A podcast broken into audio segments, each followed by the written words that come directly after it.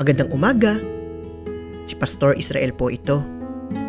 Ang atin pong devotion ngayong umaga ay matatagpuan po natin sa aklat ng Juan 6 verse 58. Ganito po ang sinasabi ng ating Panginoong Hesus.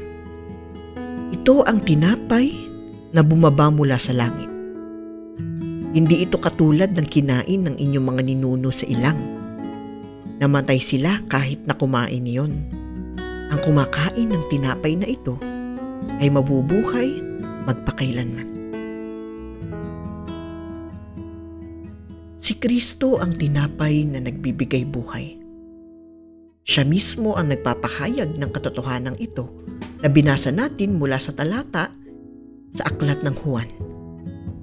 Ipinapahayag niya na sa kanya nagmumula ang ating mga pangangailangan at siya lamang ay sapat na sa ating buhay. Marami tayong mga pangangailangan sa araw-araw at minsan akala natin ang mga ito ay ating nakakamit sa pamamagitan ng sarili nating lakas at kakayanan.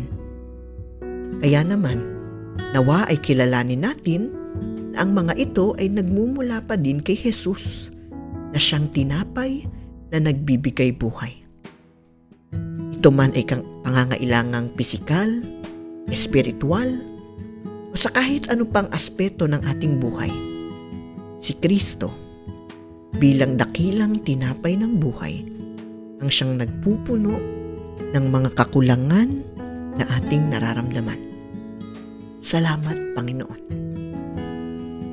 Manalangin po tayo. O Diyos, salamat po sa pagkakaloob mo ng iyong anak na si Jesus ang tinapay ng buhay. Salamat po sa pagkakaloob ng aming mga pangangailangan. Amen.